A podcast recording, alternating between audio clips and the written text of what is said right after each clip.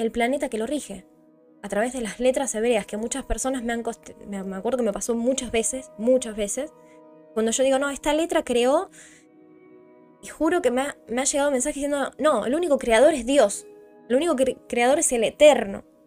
Como que, como si yo no estaría dando por asentado de que esas letras las creó el creador y que eso es una herramienta. O sea, es como que esas cuestiones que saltan ahí, que son como automáticas, ¿no? No, el único creador es Dios, ¿no? El único que realmente es una manera de volver a repetir lo que escuchamos sin pensar lo que estamos diciendo. Sin pensar lo que estamos diciendo. Eh, no nos damos cuenta que al decirle no a todas estas cosas, lo que estamos haciendo es decirle no a esas herramientas que se me dieron para que yo alcance la misión en esta vida. En nuestro nacimiento están todas, o sea, nuestro, el día que yo nací, se me dieron todas las herramientas que yo necesitaba para llegar a mi misión. Todas. Todas. Solo que al decirle no a eso, es una manera de, decir, eh, no, no quiero llegar a la misión. Y es como que uno, por no saber esto, como ya conocemos que por falta de conocimiento, ¿no? el pueblo perece, está bien, pero eh, la realidad es que por decirle que no a las herramientas, por decirle que no a todas esas cuestiones que nos fueron entregadas el mismo día que nacimos, que tiene tanta importancia, que bueno, que ahora lo conocemos como, como la tribu de Israel y con el tema de las raíces hebreas pudimos abrirnos un poco más a eso, pero que realmente muchas veces nos abrimos a eso, pero no entendemos realmente qué es. No tenemos ni idea realmente de dónde proviene, ni qué es, ni de la energía, ni del universo, ni del cómo, ni de los planetas, ni de nada de eso. Ni de los, ni de los astros tampoco. Nada de eso. Y que cuando nos acercamos nos da miedo. Porque claramente hay patrones que están todavía ahí de cosas que se nos dijo, de que eso no estaba prohibido, y encima agarrando la manipulación de los versículos sumado a nuestras emociones que están de por medio, que eso ahí, o sea, ahí tenemos el ADN de por medio, las emociones, eh, entrándonos por nuestra, nuestro miedo, por nuestra tristeza, por lo que nos falte, por la escasez, porque uno porque llega a esas cosas por escasez en el alma, que en realidad eh, somos hackeados realmente, porque nuestra identidad es hackeada cuando suceden esas cosas, nuestra identidad es hackeada, por eso después no podemos pensar y repetimos como loro lo mismo que dijeron otros, sin darnos cuenta de lo que estamos diciendo, sin razonar. Y no es una cuestión de que la persona sea tonta ni nada de eso, sino que realmente es literal. Somos hackeados. Fuimos hackeados. Fue hackeada nuestra identidad. Y al ser hackeados, el ADN nos modifica y nos pone información que no va con nosotros. Por eso después no sabemos quiénes somos, nos cuesta volver, tenemos miedo, porque desconocemos el terreno. Porque realmente no podemos ver.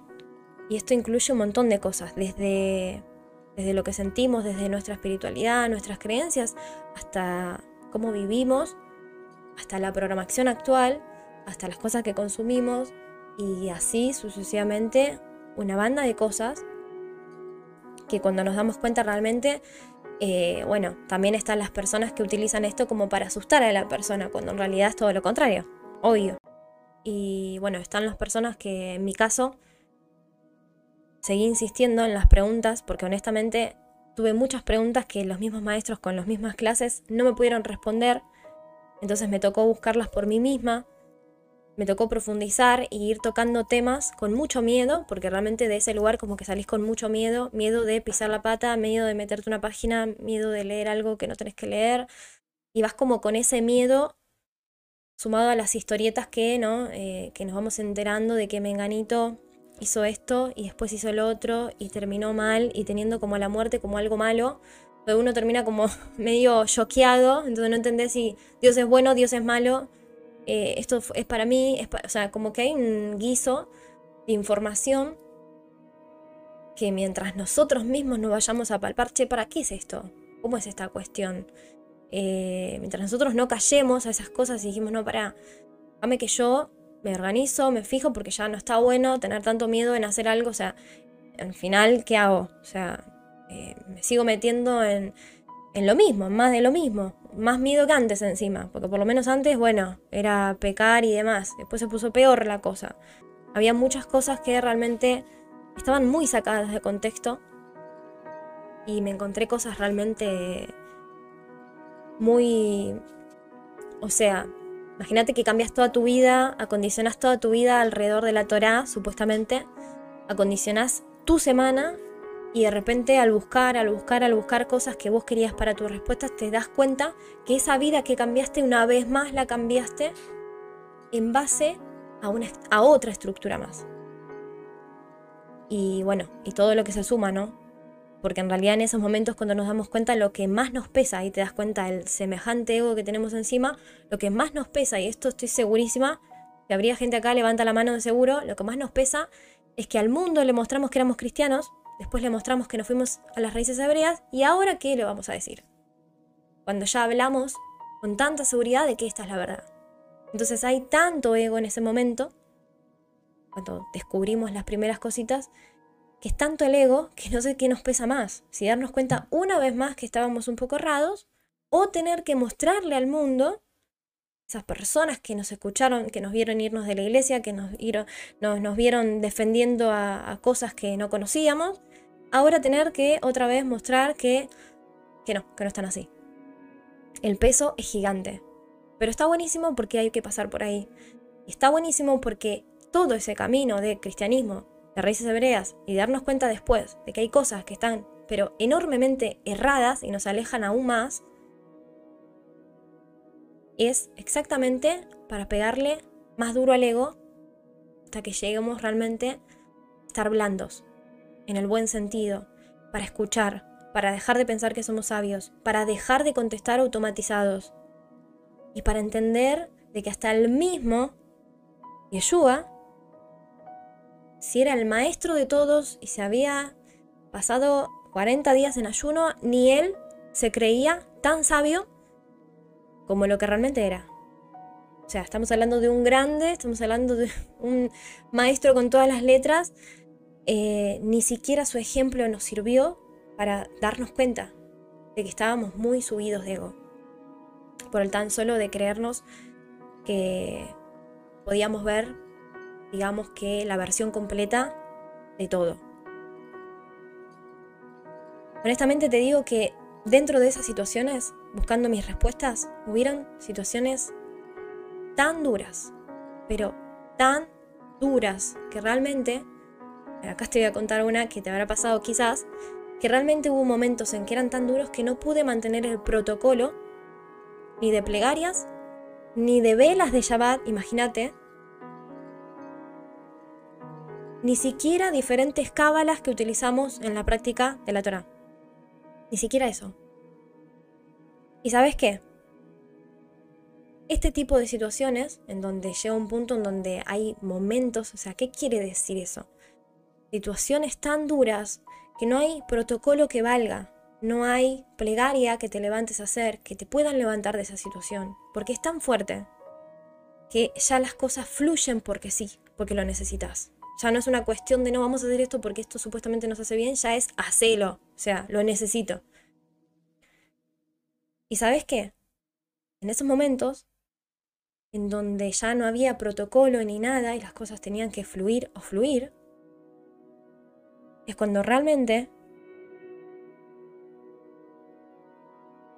encontré como un atajo directo. Y mucho menos protocolar, obvio. En esos momentos fue cuando encontré un, ataje, un atajo completamente directo. Ahí fue donde encontré mis otras respuestas, porque venían a buscar respuestas. Pero honestamente las cosas fueron tan duras en estos últimos tres años que hubieron momentos en donde no me quedó otra que decir, no, no, para. hay algo que estoy haciendo mal, yo necesito que esto se solucione ya, no puedo esperar más. Y fue en ese momento, en la desesperación de la necesidad en diferentes áreas, lo cual no quiere decir que no, que, no sirva, ¿eh? sino que fue como un plus, como que me metí un nitro, por así decir, en ese momento, que descubrí, sin querer, el poder interno que yo venía tratando manifestar, de manifestar. Venía tratando manifestar a toda costa ese poder interno, de lo cual no, no podía del todo, que obviamente que era, era la cabana. Cuando decís, no, pero es que yo lo hago, yo hago tal cual como me dicen, yo hago el cabanot, todo, pero no me da resultado. Bueno, todos creo que en algún momento, todos los que hacemos cabanot, intentamos que nos dé resultado y hemos tenido al menos varias eh, cabanot que hemos visto, yo no sé, porque a veces uno ve una cosa y después con el tiempo te das cuenta, ah, no, sí, me dio resultado. Pero nos ha pasado de decir, pero ¿por qué? ¿Por qué si acá dicen que pasó, allá veo que sucede? ¿Qué pasa que a mí no me da resultado? Bueno, eso fue lo que más se busca. El que hace cabana, el que más busca es que le dé resultado. ¿Qué quiere decir la cabana? Tratas de concentrarte, tratas de hacer las cosas como según se hacen. Obviamente en ese momento, sin querer, uno claramente no lo hace realmente con esa cabana que, que se debe, porque no llegamos, porque estás pensando en cómo lo tenés que hacer y no en cómo tenés que fluir. Entonces claramente no llegas a eso. Solo cuando te cansás, de repente las cosas vienen y vos decís, ¿pero qué pasa? Justo cuando dejo de hacer, al final viene... No, es que hay toda una energía que se está moviendo ahí, de la que no creemos, porque en ese tipo de energía no creemos, o creemos que son gente que se juntan con otra gente que no son tan Torah y demás. Entonces, ¿qué sucede? Sin querer, a través de la desesperación, a través de necesitar que sea ya, descubrí que moví un poder que no había podido mover hasta ahora.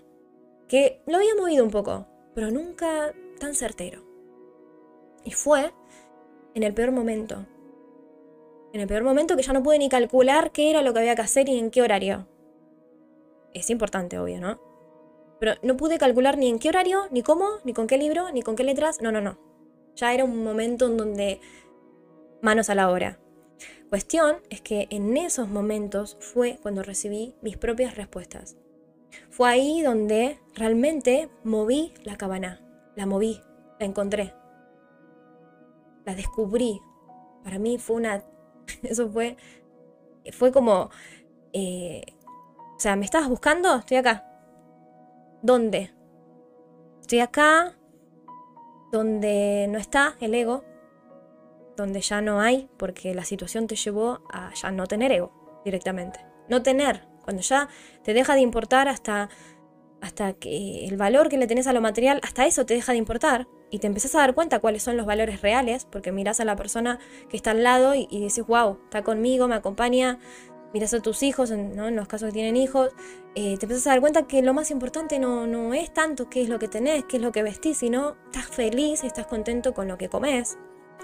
Estás contento porque la ves a tu mamá, porque lo ves a tu papá, tienes tus hermanos o esas personas a las que te gusta estar, tus amigos, no sé lo que sea, y te empiezas a dar cuenta en esos momentos ¿Qué es lo más importante? ¿Y qué es lo que realmente no importa? Es en esos momentos, ¿dónde? Ahí abajo. Donde ya no hay más ego. Donde ya el ego ya fue, ya está. Ya no existe. Y ahí encontrás el poder. Pero ¿qué sucede? Buscando el poder en el medio de... buscando el poder en el medio, o sea, buscar mover la cabana en el medio de un montón de cosas que ni siquiera sirven momentos bien bajos en donde aparece ahí el poder que tenés. La pregunta es, ¿de dónde vino? ¿Vino del exterior? ¿Abriste un libro y salió de ahí el poder? Eh, ¿Encendiste una vela y vino de ahí el poder? Pues no tenés nada, no hay ego. No tenés un solo mango para comprar una vela. ¿De dónde salió el poder? El poder, en ese momento, sale de adentro. Porque no tenés nada, pero lo tenés todo. Porque cuando tocaste algo hay una vibración. Pusiste la mano, no sé si te pasó, pero me pasó. No sé si te pasó de, que se te rompan cosas, pero muy literal, ¿eh? De, que haya cosas que, que vos digas, eh, no sé, tenés una vibración, tocas el celu y el celu te empieza a fallar. O sea, te das cuenta que hay una energía zarpada que no hay otra persona, o sea, sos vos. Entonces, cuando no hay más nada, cuando el ego se fue, cuando no te queda ya, eh, eh, digamos, nada como para que te distraigas, o sea, todo está fuera de, de sí en ese sentido, recién ahí te das cuenta de lo que vos tenés.